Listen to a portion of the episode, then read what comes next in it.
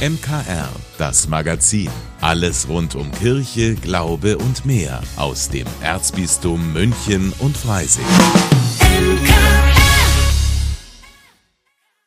Heute mit Corbinian Bauer. Heute gibt's wieder eine neue Folge der Reisewarnung. Diesen Podcast moderiert meine Kollegin Brigitte Strauß und diesmal blickt ihr zurück auf den Weltmissionsmonat, der war ja im Oktober und das ist auch irgendwie mal was ganz anderes. Sonst berichten die Missio-Redakteure ja immer von ihren Reisen. Hm, ja, es war ja auch ein ganz anderer Weltmissionsmonat als sonst.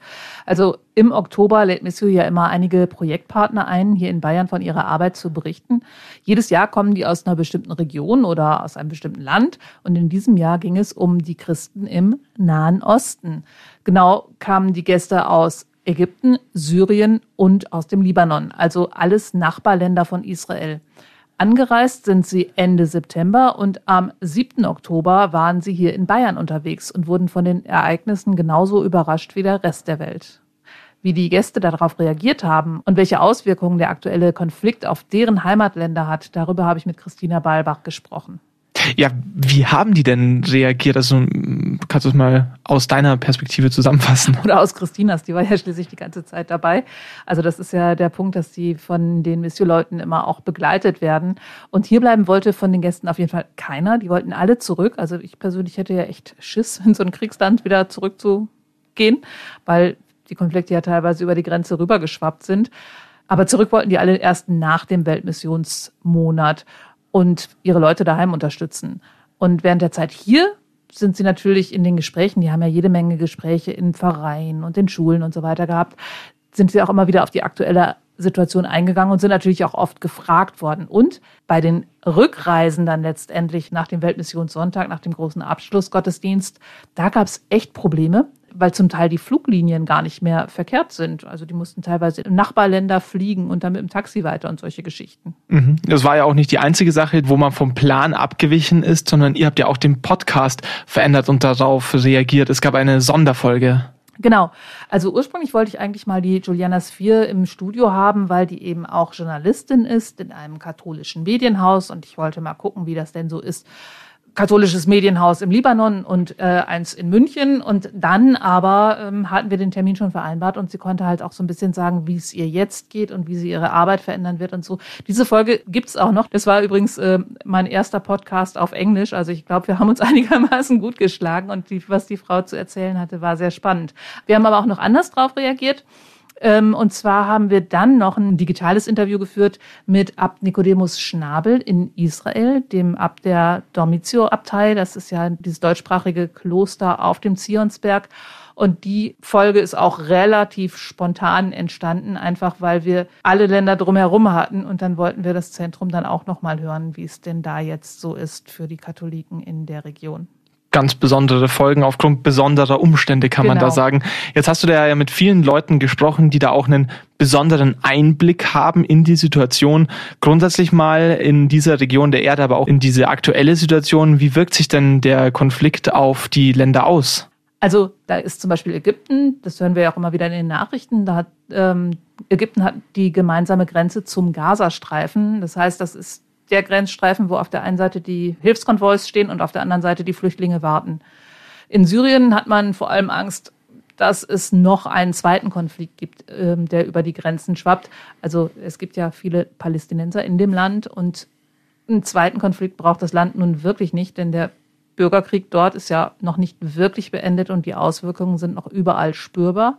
Ja, und an der Grenze zum Libanon hat es ja schon Probleme gegeben und das Land liegt wirtschaftlich total am Boden. Was sich jetzt wo ganz genau wie auswirkt, das erklärt Christina Balbach ganz anschaulich in der aktuellen Folge und auch ganz ausführlich. Und vor allem hat sie ja so einen Blick auf die Menschen in den Ländern, also wie sich das auf die auswirken wird. Und genau das alles, das hören Sie heute Abend nach dem Gottesdienst um 19 Uhr hier bei uns im MKR oder Sie schauen einfach auf münchner-kirchenradio.de. Dort können Sie den Podcast Reisewarnung auch einfach anhören oder auch abonnieren. Geht natürlich auch beim Streamingdienst Ihrer Wahl. Wir freuen uns und besonders meine Kollegin, du, Hi, Brigitte, genau. du freust dich darüber, äh, wenn Sie einschalten. Heute schon wissen, was in der Zeitung von morgen drinnen steht. Das ist bei uns eigentlich ganz normal. Hier im MKR schauen wir uns nämlich am Mittwoch schon an, was am Donnerstag in der Kirchenzeitung zu lesen sein wird. Und darüber spreche ich jetzt mit meinem Kollegen Joachim Burkhardt. Und ihr habt euch in dieser Woche in der Kirchenzeitung einem Thema gewidmet, was, wie soll ich das sagen, das ist sehr kirchenzeitungsmäßig, möchte man zumindest vermuten. Denn auf der Titelseite ist das Wort Sakramente. Ja, Sakramente. Da denkt sich sicherlich manch ein Leser und manch eine Leserin, hoppla, das ist ja mal ein ganz streng katholisches Thema. Und auf den ersten Blick scheint es, als ja, seien einem die Sakramente ziemlich gut vertraut. Aber dann auf den zweiten Blick äh, stellt sich doch die Frage, ja, was sind die Sakramente eigentlich? Was, was bedeuten sie? Klar, man kennt die Taufe, man kennt das Ehesakrament, vielleicht auch äh, die Beichte, die einen etwas schlechten Ruf in den letzten Jahren und Jahrzehnten sich erworben hat. Aber äh, was, was bedeutet das eigentlich? Ja, da wird es dann schon schwieriger und diesen Fragen gehen wir natürlich nach. Und die Sakramente, die sind ja auch nicht etwas, was quasi ein historisches Produkt ist, sondern du hast es ja auch schon erwähnt, da sind Punkte dabei und Sakramente dabei, die berühren Menschen ja wirklich im täglichen Leben. Und das ist ja auch ähm, der Grund, warum das Thema eben auch ja aktuell ist. Ja, das Spannende ist ja, dass von den sieben Sakramenten, die die katholische Kirche kennt, vier Stück eine eher einmalige Sache sind. Die Taufe, die Firmung, die Ehe und das Weihesakrament. Letzteres auch nur für Diakone, Priester und Bischöfe zugänglich. Aber dementsprechend drei Sakramente sind wiederholbar. Die Eucharistie, die Krankensalbung und die Buße. Und äh, das ist hochinteressant, weil die Eucharistie, die kennen wir von jedem Sonntagsgottesdienst. Die anderen beiden aber, die Krankensalbung und das Bußsakrament, die haben einen schlechten Ruf und da gibt es tatsächlich eine ganze Reihe von Missverständnissen. Und damit räumen wir auf. Wir haben mal ein bisschen hinter die Kulissen geschaut, speziell bei den beiden, worum es da eigentlich geht und wie man die beiden auch spenden kann oder sich spenden lassen kann auf eine Art und Weise, die man vielleicht so gar nicht äh, auf der Rechnung gehabt hätte also Sakramente neu erschlossen und neu gedacht. Das kann man nachlesen in der neuen Ausgabe der Münchner Kirchenzeitung. Und ihr habt euch noch einem anderen ganz anderen Thema gewidmet. Also ich sage jetzt mal einem sehr weltlichen Thema, ähm, aber auch durchaus einem heißen Eisen. Und jetzt geht's mal in die Politik, denn äh, aktuelle Umfragen zeigen, dass die AfD als aktuell zweitstärkste Kraft in allen Umfragen dasteht. Und das wirft natürlich auch einen langen Schatten auf die Kirche, denn AfD-Mitglieder und AfD-Wähler, die sind natürlich auch im Kirchenvolk genauso repräsentiert wie in der restlichen Bevölkerung. Und daraus resultiert die Frage, die sich die Kirche jetzt gerade in vielen Bereichen stellt, wie geht man damit um, wenn AfD-Mitglieder in Kirchengremien aktiv sind und in Gemeinden aktiv sind. Und ihr habt zu diesem Thema mal einen Spezialisten zu Wort kommen lassen. Mit wem habt ihr denn gesprochen? Wir haben gesprochen mit Andreas Püttmann, einem Politikwissenschaftler, der sich genau dieser Frage widmet, inwiefern das Christentum eigentlich mit der AfD vereinbar ist.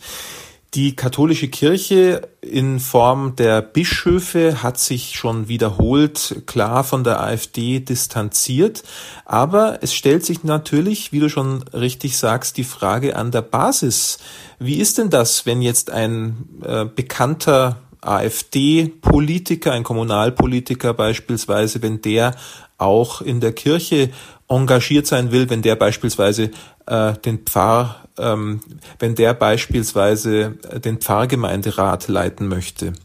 Und da gibt es aber auch für mich als ähm, als Wähler, ja, auch als Wähler, der ähm, bekennender Katholik ist und sich die Frage stellt, äh, welcher Partei ich vielleicht bei der nächsten Wahl meine Stimme gebe. Auch da geben sich ganz interessante Perspektiven. Es gibt nämlich Wähler, die nehmen an, die AfD würde verschiedene christliche Positionen vertreten, beispielsweise was die was das Familienbild anbelangt oder auch zum Thema Abtreibung.